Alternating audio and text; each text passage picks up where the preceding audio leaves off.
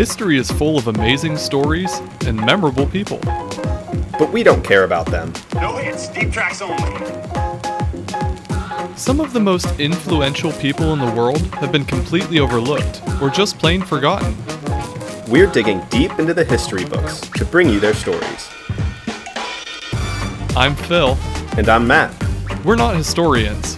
We're just two guys who enjoy a great story and plenty of laughs. This is History's B-Side.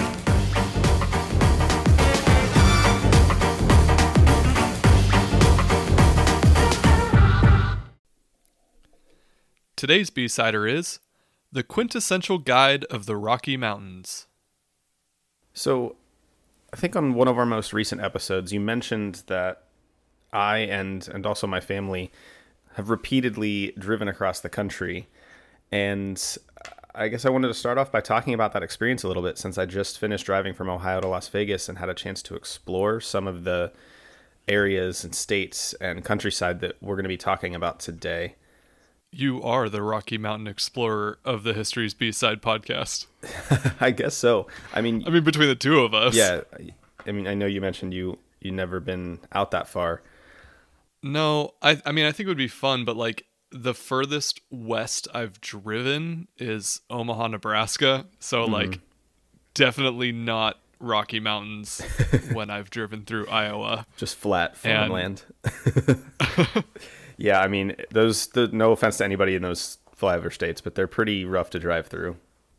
I mean, Iowa's miserable. Apologies if we have any listeners in Iowa, but like all it is is long straight cornfields and windmills.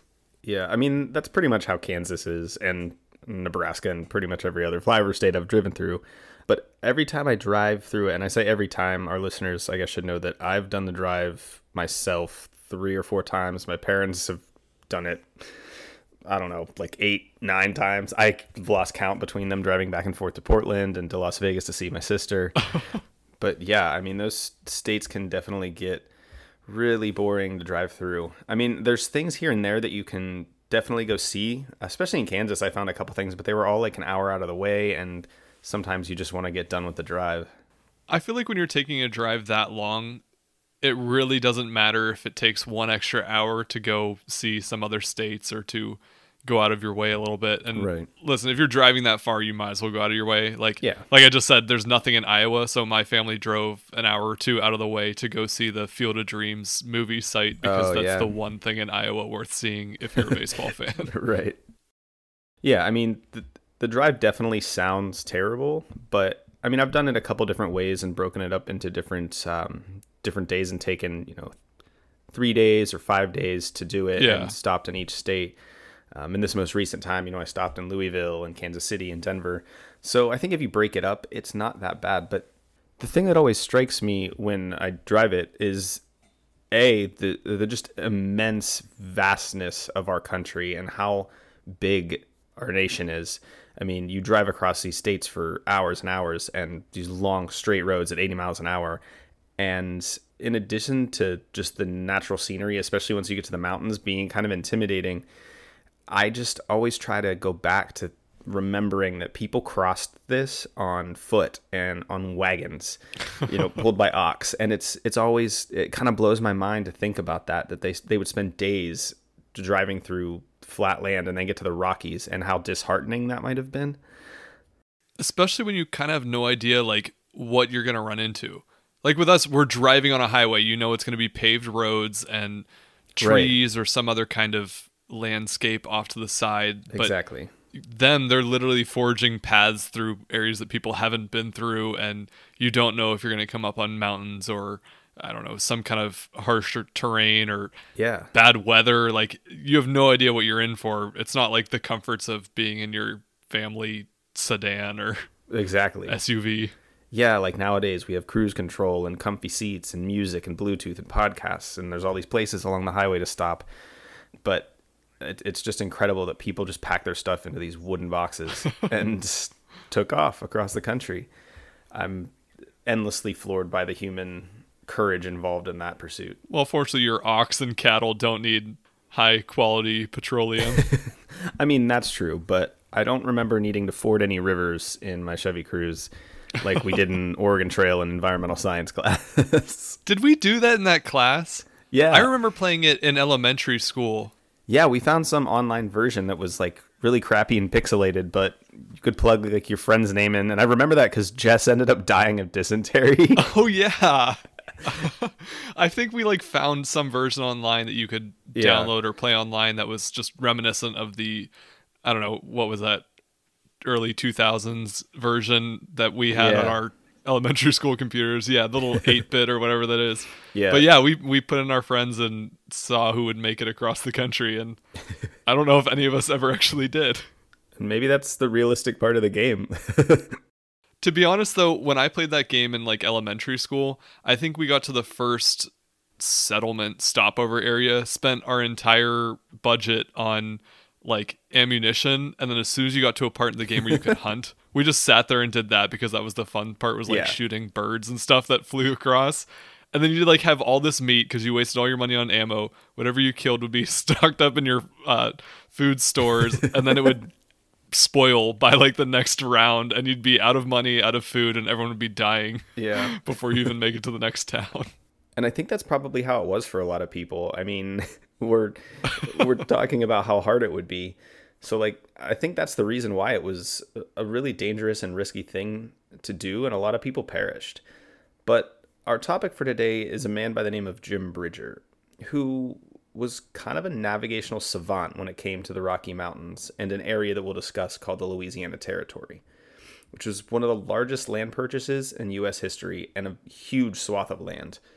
But Jim had a knack for navigating it almost with the same ease we would be able to navigate around our neighborhood. And he had this perfect map of the entire region in his head and could go back and explore different trails and routes and passes that you know he hadn't before and kind of add them to that that map in his head and as a result he was really kind of one of the most talented and quintessential guides of the Rocky Mountain region during this time when lots of settlers and pioneers were exploring it and it's i mean if you've ever been like backpacking in wilderness it is really hard to to navigate things do get yeah I mean, kind of twisted around in your head, and you know, hills and mountains confuse you as far as the direction.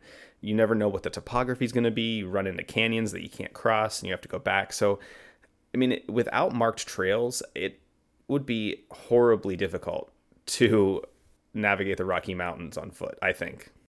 Granted i haven't spent that much time like wandering through wilderness aside from marked trails in like Yeah. just regular woods and forests and stuff but Right. even in when when we're in cities and stuff like rita's made the comment that she has no sense of direction and it's a good thing she's with me when we visit a new city because i quickly find my bearings and can get around the city but like that's walking around a city blocks with marked streets or and landmarks and like it's really easy to say hey we saw this business here or we were on this Right. street and we need to head this way to wherever we're going. But like to walk through wilderness where it's mostly unmarked trails or it's stuff that you might not have seen before or you have seen it but you're moving at such slow pace that it might have been days or weeks or months ago the last time you walked past this point like that's what's incredible about people like this Right. And I think that's why a lot of people don't realize how easily you can get lost when you don't have those kinds of markers. And that's why men like Jim Bridger were necessary and important to the settling of the American West. He and others like him basically acted as guides for the first trailblazers to make you know these paths for people to to take so they wouldn't get lost. But before we talk about his story, I do want to cover the American frontier a little bit because I think we all have this mythical storybook idea of the American frontier, but I honestly don't know too much about it beyond the name Daniel Boone and Davy Crockett.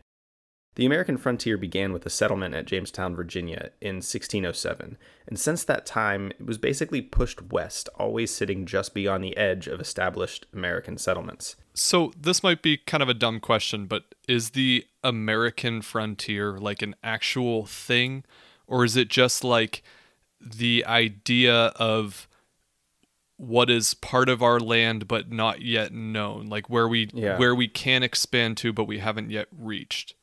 Or is it this actual thing that it, it's like the moving border of the new country? Yeah, I mean, I think that's a really good way to look at it. That's exactly what it is. It it is this space that is constantly moving and encompasses whatever is just beyond our current settlements. So I guess I mean in some ways the American frontier still exists in like Alaska or northern Canada maybe. Alaska's pretty much the undiscovered American frontier that Yeah. there might be some people living there that we do claim to be Americans, but it's just a frozen desert. Right. So obviously, at present, almost the entirety of the continental United States has been thoroughly explored and developed. But by the 1800s and the time of Jim Bridger's life, the western edge of the United States was made up of Ohio, Kentucky, Tennessee, and Georgia, with the Indiana, Mississippi, and Orleans territories to the west. From the Mississippi to the Rocky Mountains, the sprawling Louisiana Territory stretched as far north as Canada and as far south as present day Texas. Hmm. In 1803, Thomas Jefferson paid the French $15 million for the Louisiana Territory. This didn't make it U.S. land, though, which is what I previously thought. It only gave the United States a preemptive right to obtain land in this area by treaty or conquest to the exclusion of other European powers. So was that really just to prevent the French from trying to claim the land as theirs? Like were there other European powers in this area that were trying to claim it for themselves? Yeah, so I mean, yeah, essentially it was to prevent the French and other European powers. I mean, there I have to imagine the English, the Spanish, maybe the Portuguese, the Dutch at this point were all, I mean, at some point staking claims to land in North America. So it was really just a way for the United States to kind of gain this preemptive, like it says, preemptive right to obtain this land to the exclusion of other European powers. But the land was still inhabited, it was still controlled by indigenous tribes in North America. So going back to Jefferson real quick, the 15 million he paid, that was in 1803 dollars or was that in today's money? That's in 1803 dollars. Oh wow. So that's really like an enormous sum of money Yeah. for that that time period. Yeah, I mean, like we've previously discussed, the inflation calculators don't go back that far, but yes, an absolutely enormous amount of money. I mean, I'm sure it would cost quite a bit of money to purchase new land today to add to any country, but still, like, I'm just amazed that they would have spent that much money to, I guess, have the right to this land and not even to necessarily acquire it to make it a part of the country. Yeah.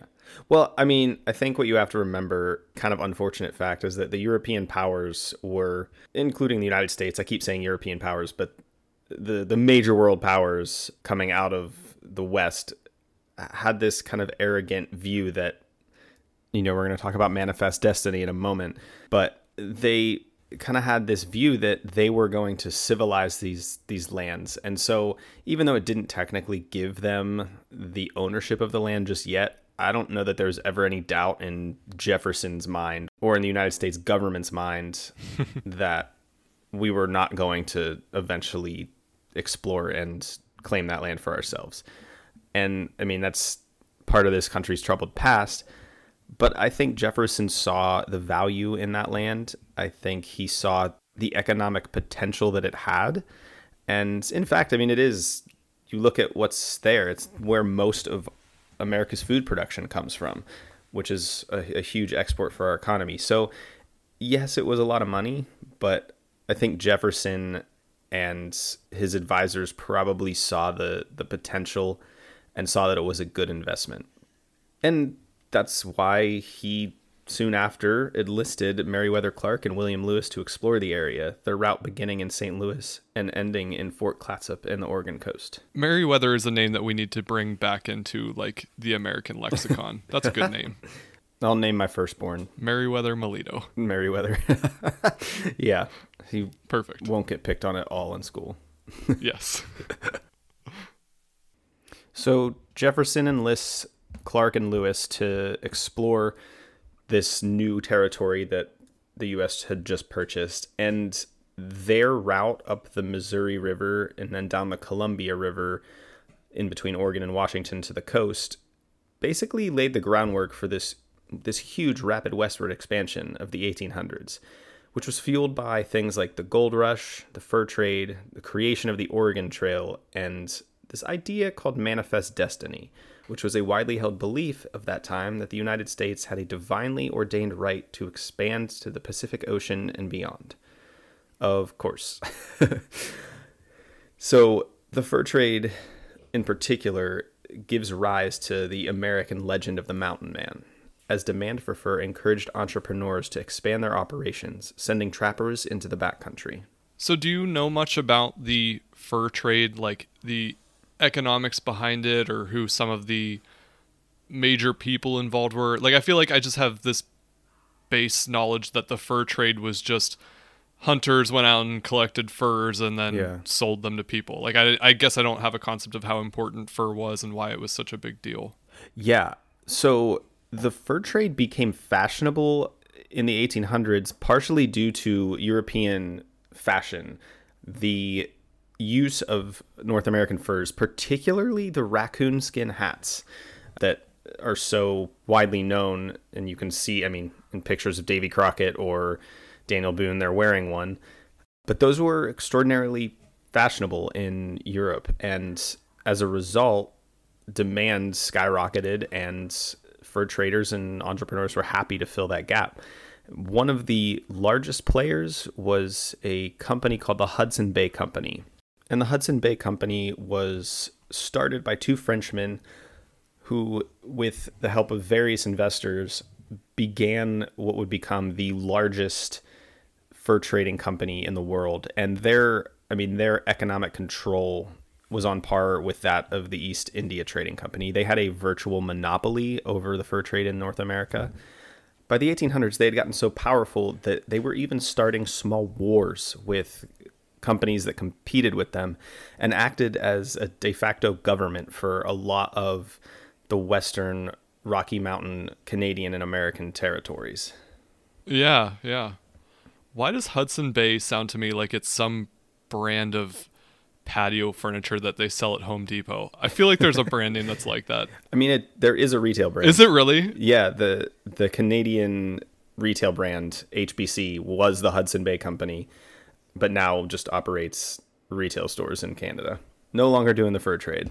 But I don't know if they make patio furniture. But I can I, I understand what you're saying. I can kind of see the logo almost, like the brand name logo of Hudson Bay on We're gonna have to look that up on our break. I need to know this. yeah. So the Hudson Bay Company and others like them happily responded to the demand for fur and began sending frontiersmen and mountain men and trappers into the backcountry to fetch the high priced fur. And this required skilled men that could navigate the terrain, navigate the Rocky Mountains, and successfully bring back the product. And one of the most talented and skilled trappers was a man by the name of Jim Bridger, who is going to be our topic for today. But before we get into his life, we're going to take a short break and we'll be right back.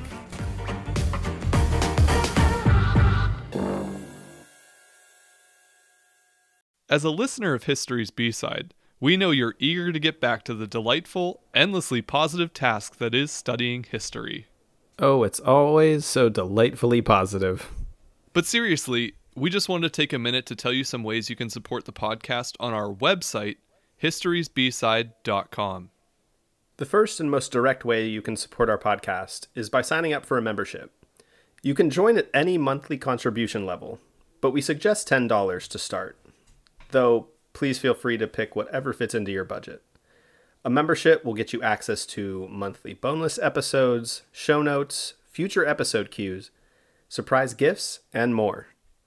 We also have on there our merch shop, which includes things like t shirts, hoodies, hats, drinkware, bags, stuff for adults, kids, and dogs, so you can rep your favorite history podcast everywhere you go.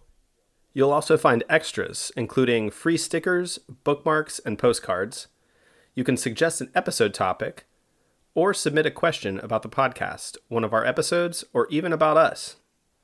That website again is historysbside.com. And now, back to the episode.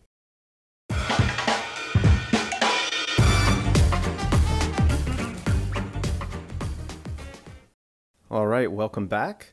So, we've got the lay of the land, if you will, uh, about the American frontier. And now we're going to get into Jim Bridger's early life before we start talking about some of his tremendous feats. So, he was born James Felix Bridger on March 17th in 1804 in Richmond, Virginia, to an innkeeper, James Bridger, and his wife, Chloe. He was born just two months before Lewis and Clark's expedition. In 1812, his father moved the family to an Illinois farm near St. Louis, which then sat on the edge of the vast American frontier. Here, he trained as a blacksmith apprentice, learned to handle boats, and became a skilled rifleman and woodsman.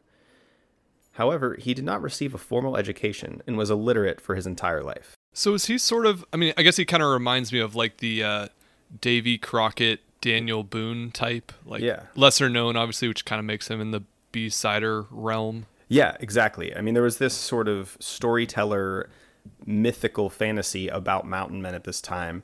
And there were a lot of men coming back from the wilderness and embellishing their stories and talking about their feats, some of which were true, but oftentimes were, like I said, exaggerated or embellished. But yeah, exactly like Davy Crockett or Daniel Boone. Yeah, I mean, he obviously won't have the same future career that those two had, but Right. sort of the humble beginnings of an outdoorsman and everything like that, but without the education background and still kind of making a success out of himself. Right. Heading out into the American frontier. Yeah, exactly. I mean, he's definitely on par with the two of them, just with less fame.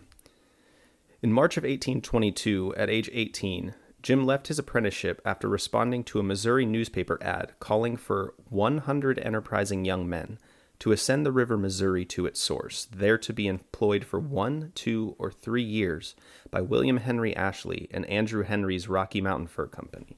Would you have taken this job recruitment ad? I don't know. I, I I'd like to think I would, but I mean, I don't know. At this time, like we've talked about, it was really dangerous and risky. Yeah, you're gonna go hike upstream. You don't know if you'll be there for one to three years. Just it doesn't even really say what you're gonna Yeah. be doing. You just have to be enterprising and a young man, and you're gonna travel and then be employed there for Right. a couple years. Yeah. I mean, I guess it's kind of like a historical version of the gap year abroad you see now, where you can go work in some you know exotic location for a period of time. But I don't know. I think I I like to think, like I said, I I think I like to think I would have responded to it. Again, I have no concept of how dangerous this would have been, and you know, I doubt they had any sort of like work safety guidelines. You don't think they had OSHA guidelines back then? Yeah, no, they had you had to have the poster on on the back of your wagon. So he responds to this ad calling for these young men to ascend the river Missouri. And a note on the Missouri River it begins in western Montana at the confluence of the Jefferson, Madison, and Gallatin rivers, just outside the aptly named town of Three Forks. It runs through Montana and the Dakotas and forms the eastern border of Nebraska and Kansas, and then runs from Kansas City east, finally joining the Mississippi in St. Louis. The Ashley Party included many soon to be famous mountain men, including Jedediah Smith, a trader known for being the first European man to enter California by land from the east.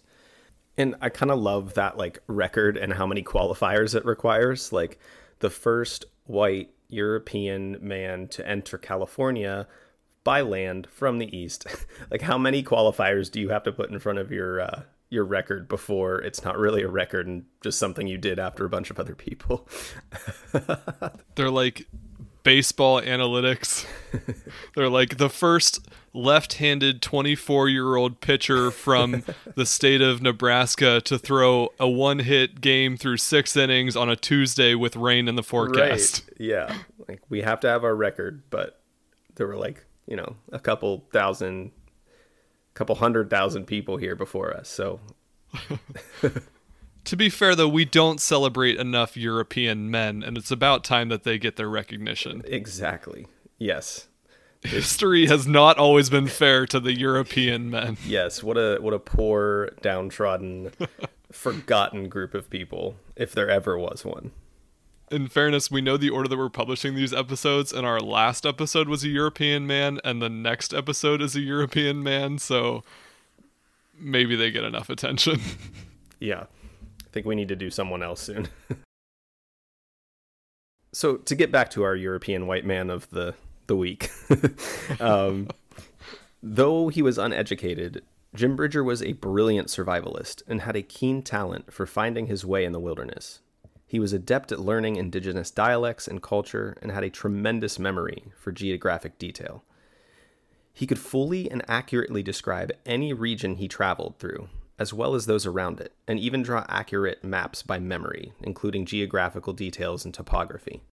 It's interesting too because you think that's a skill that you would equate with literacy. Right. And the fact that he had no education and couldn't read or write, but he could draw out or at least communicate these detailed maps of Yeah. areas that he's just traveled through are it's really impressive. Exactly. Yeah, I mean, completely uneducated. He can't read, but I don't know. He just had this innate, insane talent for hmm. direction and navigation. And I think that was why he was able to draw out these maps. I don't even know for a fact that they had any English written on them. Like, they could have just been pictures. So he joins the Ashley party, and it's with this expedition he begins a legendary 20 year period of exploration, passing on foot through an enormous area, the boundaries of which were the Canadian border, the Missouri River, the Colorado New Mexico border, and Idaho and Utah. Yeah, I mean, we started this episode with you talking about driving through these states and how Yeah. long that took. Like he was traveling essentially on foot or by livestock pulled cart, cattle pulled cart. Like Right. that's amazing. Yeah. But we also talked about how none of these were like established areas yet. Like they weren't states. Canada wasn't a country yet. These weren't really like borders. So, I mean, do you know what these were? Were they just considered independent territories, or? I mean, I guess it's just indigenous land, right? I mean, technically, yeah, I guess it depends on who you ask. But yeah, I think it, I mean, in, in my mind, it was indigenous land. Uh, This land was considered a territory that the, the U.S., like I said, had that preeminent right claim to, but they were essentially wild territories. Though that didn't really stop the U.S. Army from treating it as though it was our land as they moved west. But I think that also makes this all the more impressive. Like that, I mean, this isn't even an area where you can call for help to anybody or you know if you just get killed by a group of outlaws or an indigenous tribe like no one's no one's coming to save you Right. Yeah. in 1824 he was the first european to explore the great salt lake at 21 years old though due to its salinity he believed it to be the pacific ocean at the time Right. Right. That's understandable. I mean, you don't really know where Right. you are. Yeah. He's the first one there. Yeah, I, I'm not going to fault him for that.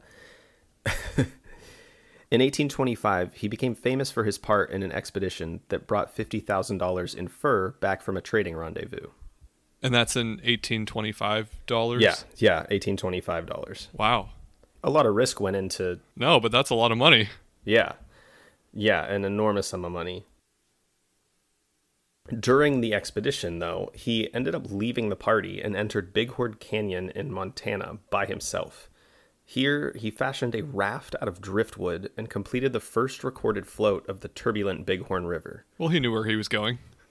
Yeah, you know, he he had it down, I think. But I mean, it's kind of incredible because imagine being one of the other men in that party. This guy just disappears down a canyon and then reappears several days later out of the wilderness, claiming that he floated down this river in a raft made out of driftwood that no one's ever floated before. And it kind of solidified him as this more mythical mountain man than just your average fur trapper. Are we, as a podcast, accepting this as truth, or are we saying that he made up this story? Um, I don't know. I th- I mean, I think he did it. I do. I don't know that. Like I said, all of these men embellished their stories, so I don't know Okay. how completely true this whole, the entire story is. But you know, a, a lot of the men who received him when he returns, you know, went on to tell this story as it were true. So I think they believed it. I think he certainly would have been capable of it but I guess I'll let our listeners decide for themselves since we can't really verify this at all. Right. Yeah.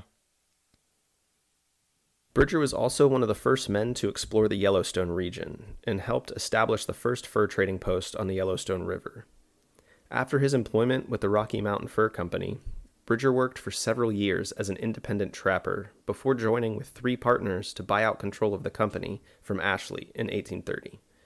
Life as a businessman suited him ill, and he eventually sold out in 1834, returning to the trapping lifestyle. If you like what you do, you don't work a day in your life.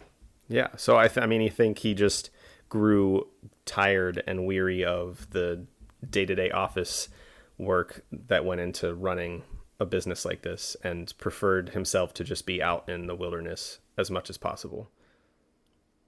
That same year, Jim married the daughter of a flathead chief by the name of Cora, who would accompany him on his expeditions.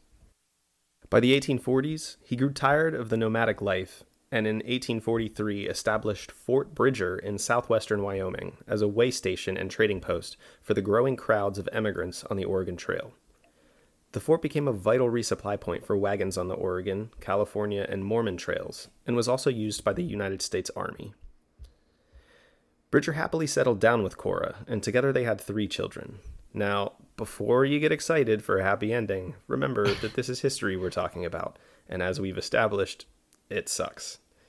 In 1846, Cora died of a fever, and his firstborn daughter, Mary Ann, was killed during an indigenous tribal raid. Jeez. He then married the daughter of a Shoshone chief, who died during childbirth shortly thereafter. He retreated into the mountains to trap after each of these tragedies and spent time living with various Shoshone tribes. Of course, you include the sad part. Well, I mean, I, I did say, I did give a warning. But it is interesting that he returns to trapping after tragedies. yeah. Like, do you think that's because he has necessity to just to make his livelihood to provide for himself, or is it more like a a comfort thing? Like this is what he knows to do, and it's what he's good at, and settling down didn't fare very well for him, so he went back Right. to his nomadic style. I think it was more out of comfort, out of a need for comfort and solace. I imagine at this point in his life, you know, he's purchased a fur trading company. He's been a successful trader for 20 years. I think he'd he's probably financially pretty well off. He set up his own fort in Wyoming. Mm-hmm. So I think it was more out of comfort solace, you know, when we're met with a tragedy like this and an enormous amount of trauma and grief that comes with it, we all tend to return to what we know and what we love and our passion to distract ourselves. And I think that was this was his version of that. You know, he was just more comfortable in the woods, in the wilderness. Yeah. In 1850, he married his third wife, Mary Washakie Bridger, also the daughter of a Shoshone chief. He and Mary raised two children together, spending summers in Fort Bridger and winters with the Shoshone. My man's got a type. Yes, yes, he does. He and Mary raised two children together, spending summers in Fort Bridger and winters with the Shoshone. That same year, while trying to find an alternate route to the South Pass in Wyoming, he discovered what would become known as Bridger's Pass. It shortened the Oregon Trail by 61 miles. Now, it is noted that Bridger's Pass didn't become a super popular route, uh, partially due to it just not being publicized well and the information wasn't spread. But I mean, Pretty useful though. yeah, I mean, I think it was a tremendous feat. I, I mean, I did, I didn't discover a trail that shortened the Oregon Trail by 61 miles today. What did you do? I can barely do my own house chores. Well, you know what? Millennials have it really tough in the 21st century. So, you know, the mountain man weren't that great. No. Well, and the thing is, he didn't even Instagram it. So how do we know he even really did it? Yeah, like how do people know what's going on in their life if they're not posting on Right. TikTok every day? Yeah. I mean, I, I imagine if he if he would have had a TikTok or an Instagram, he could have had a, a little bit more publicity for his past. He would have He would have had some great Instagram pictures though. Oh, definitely. I mean, can you imagine? He would have been like the best nature photographer. Just discovered a new route. Hashtag for the gram. Blessed. oh my goodness. I feel like in modern times, Jim Bridger would have ended up as a guide for like wilderness Instagram. Instagram influencers. yeah, yeah. In 1853, members of the Latter day Saints Church who resented the competition from Fort Bridger tried to arrest Jim as an outlaw. What competition was there between Fort Bridger and the LDS Church? Well, so because the Mormons were one of the first groups of settlers to move out west, they did establish a lot of the trading posts. And so along the Oregon Trail and the California and Mormon trails, the Mormons ran a lot of the posts. And so Fort Bridger would have been in direct economic competition with them. So it would have been people traveling along this route would be going to Fort Bridger instead of their own real source Right. of income from outsiders. Right, exactly. Okay. Luckily, Jim was able to escape into the mountains with Mary and their children. But a band of Latter day Saints burned and gutted the fort, destroying his supplies. Fearing for the safety of his family, he relocated to a farm in Missouri, where he left Mary and his children to enlist as a scout for the U.S. government. He guided numerous expeditions, including Colonel Albert Sidney Johnston's invasion of Utah during the Utah War in 1857 and 1858. Now, I want to stop for a moment because I myself had never heard of the Utah Wars, and I imagine many of our listeners haven't either. So, amid persecution, the Latter day Saints or Mormons fled to the territory of Utah, which at the time was known as Alta California. They fled hoping to find refuge in the American West, but as American expansion moved westward and the American army began encroaching on the Utah territory, the Latter day Saints began to take defensive actions. Their direct orders were to annoy the U.S. Army at all opportunities. They would stampede their livestock, burn the brush around them, hoping to catch their wagons on fire.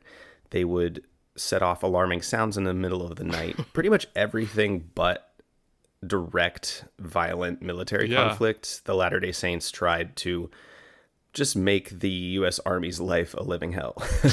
so eventually, you know, how the U.S. Army rolls, they had had enough and they invaded Utah.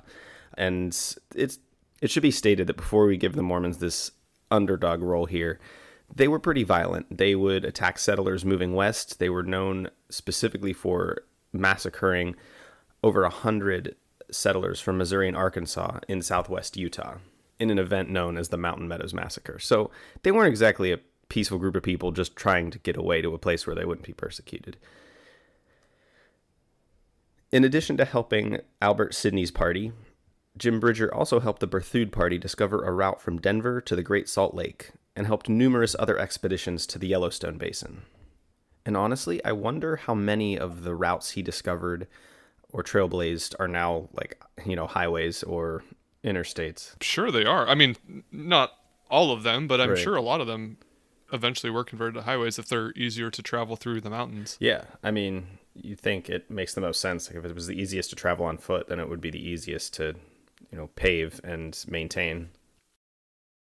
By 1868, Bridger's eyesight was failing him, and he suffered from rheumatism. He retired to his Missouri farm where he cared for apple trees until his death on July 17th, 1881, at the age of 77. And I don't know why, but this just makes me happy and chuckle a little bit because this guy who was most at home in the wilderness and in the woods, constantly exploring, is content to just tend to his apple trees. He had a busy life. He wanted to settle down. Yeah, I mean it's fair. It's fair. Health failing you, I can see just wanting to settle down on a farm. So, I want to talk a bit at the end here about his legacy, uh, which I think is the biggest part of him, given that he's this mythical mountain man type. Jim Bridger was known not only as a mountaineer, but a fantastic storyteller. Though his stories of the Yellowstone geysers proved to be true, Others were certainly grossly embellished or exaggerated. He claimed to have seen petrified forests, probably true, with petrified birds, not so true. And these petrified birds he told of were singing, quote, petrified songs. what? Well, what is a petrified bird? Is that like a dead bird that's solidified or like I don't know. a terrified bird? I don't know. Because petrified can have two meanings here. Yeah, I mean, I don't know. I like I said, these are grossly embellished stories from a mountain man that spent a lot of time by himself in the woods. so who knows? Maybe the birds are just really scared, and that explains the petrified songs of just being terrified shrieking. Oh my god. That's a terrifying picture in my mind. That would be haunting. Yeah. Oh my goodness, just being in the woods by yourself and all the birds are shrieking and terrified. I've dealt with some birds this week, and I will tell you about them after the podcast because it is not relevant to this at all. I feel like our listeners are missing out. We should have like a bird podcast. Telling our worst bird stories. yeah. Honestly, though, I feel like that might be popular.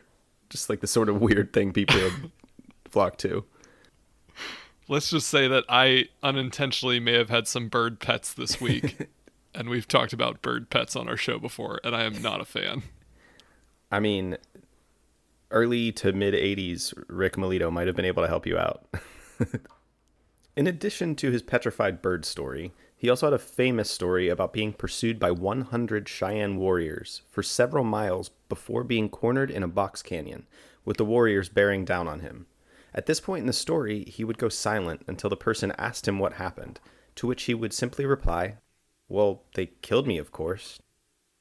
And I don't like maybe I just don't get the 1800s humor, but I feel like this is almost like a bad dad joke sort of because it's also reported that he would laugh hysterically after telling it. I, I know like dad jokes are supposed to be bad, but I don't even get the punchline.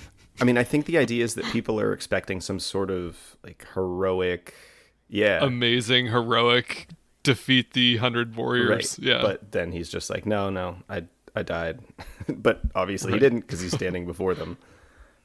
But yeah, I mean, just pretty rough dad joke humor. As the title of our episode would suggest, he's known as the quintessential mountain man of the Rockies, and his knowledge of the area was unparalleled.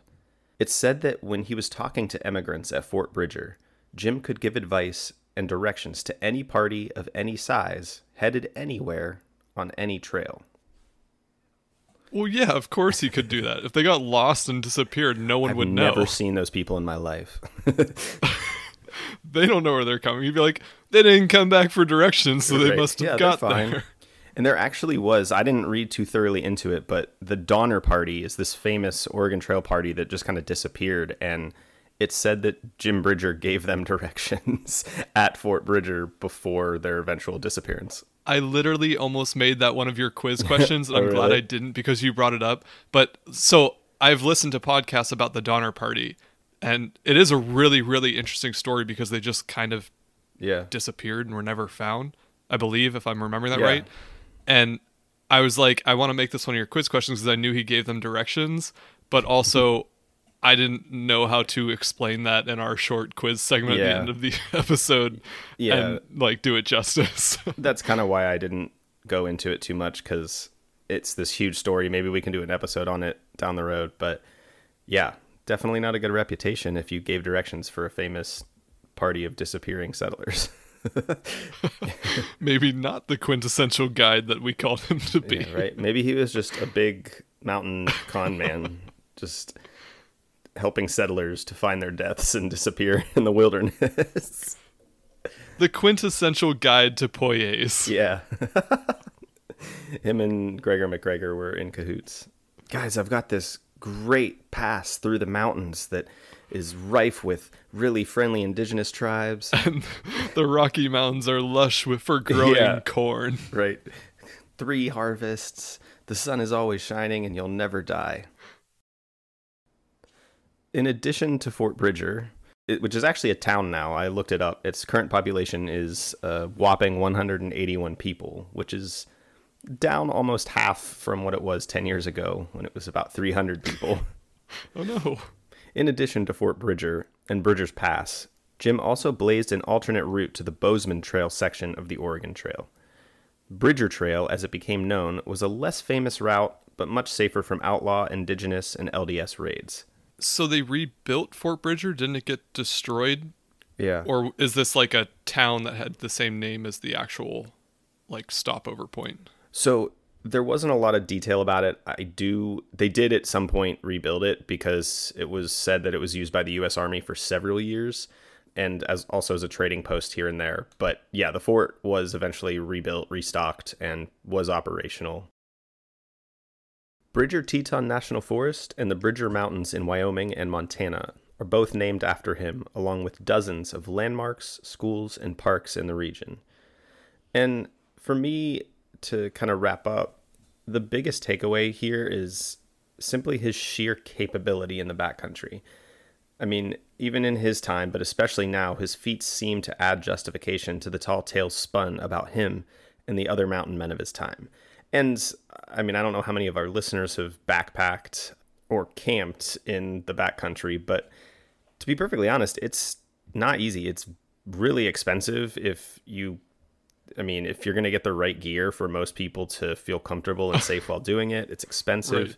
It's a, a, huge physical effort. I mean, the the hardest physical thing I think I've ever done. And even crossing this terrain in you know a modern day car that we talked about has all these conveniences and tools at your disposal to make it more comfortable is an exhausting trip. It's it's tiring. It's hard to do. I think you're coming across kind of soft in this episode. I think you need to make your next trip across the country by uh, wagon by trails or on foot. Yeah, I'll I'll get right to that.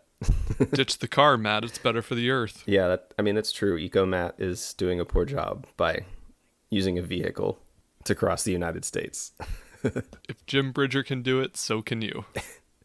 yeah, maybe in my younger pre-COVID years, but I doubt our listeners want to hear us talk about my lack of quarantine physical fitness. now let's just get to the quiz. All right, we will be right back.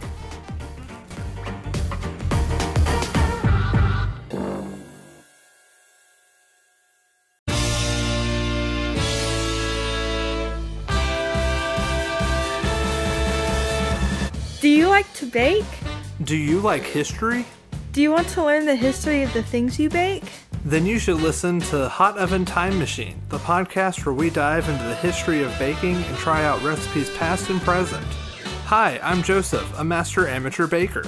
And I'm Monty, a master baker in training. Every episode, we go back in time to learn the history of baking. Then we bake and taste our favorite recipe of that baked good. We have some laughs and enjoy chit chatting and learning about our favorite foods, all while exploring the rich history of baking in our time traveling oven. Join us every other Wednesday to learn the history of all your favorite baked goods.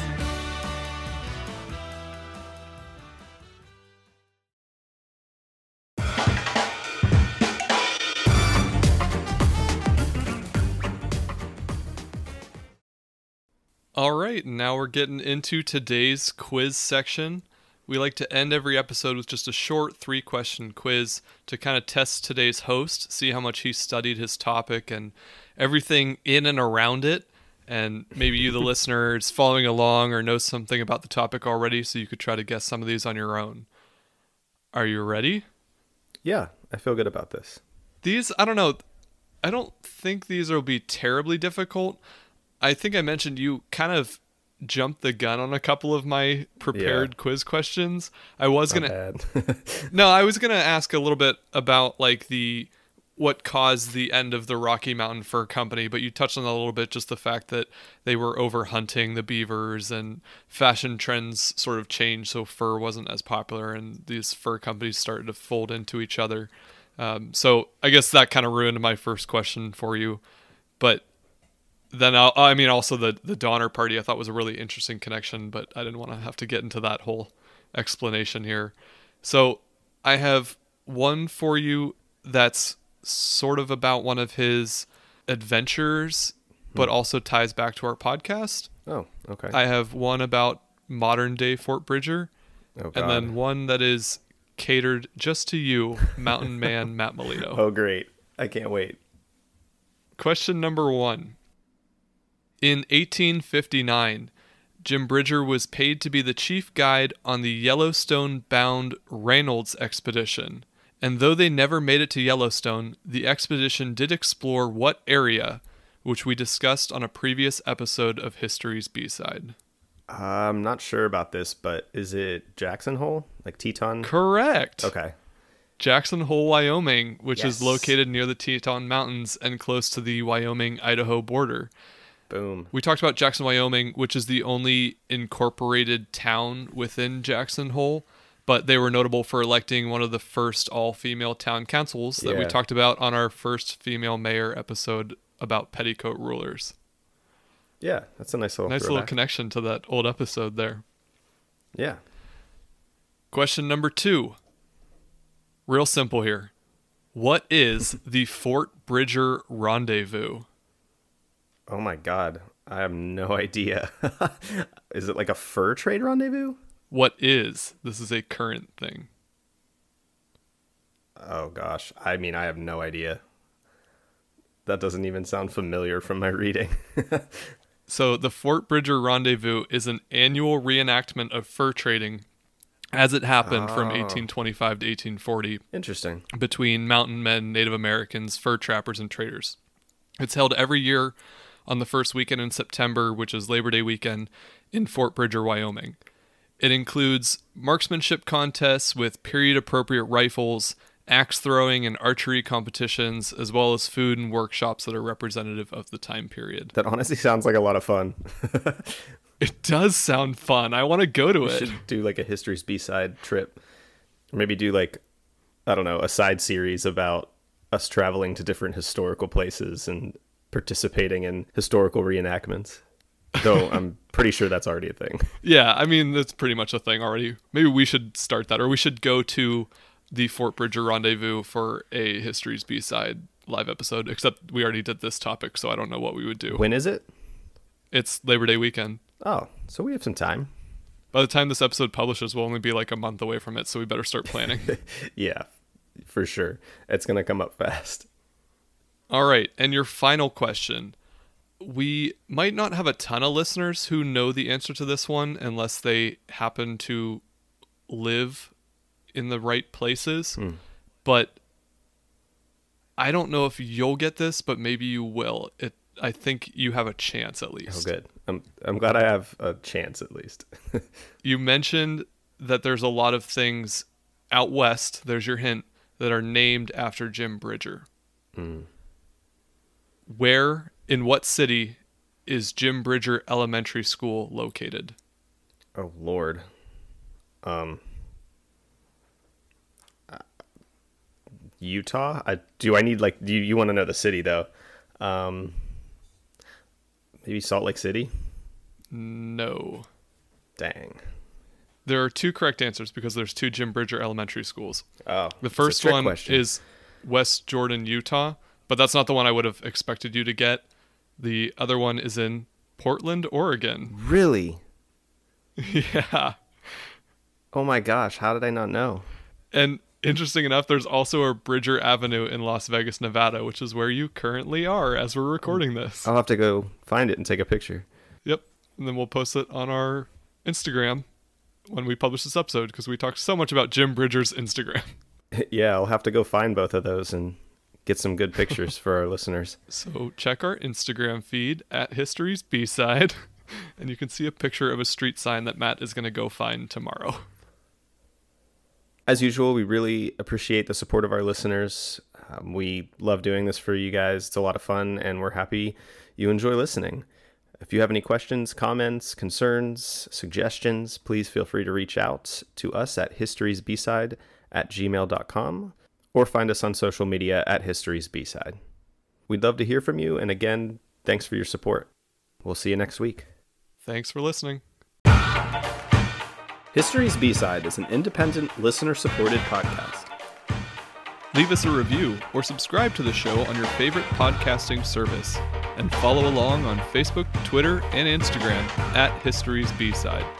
Send us your feedback or inquire about sponsorship and advertising opportunities by emailing us at podcast at historysbside.com. You can support the show by becoming a member or making a one-time contribution at historysbside.com. While you're there, check out our merch shop, extras, and more. This episode was researched and produced by your hosts, Matt Melito And Philip Hall. Thanks for listening to History's B-Side.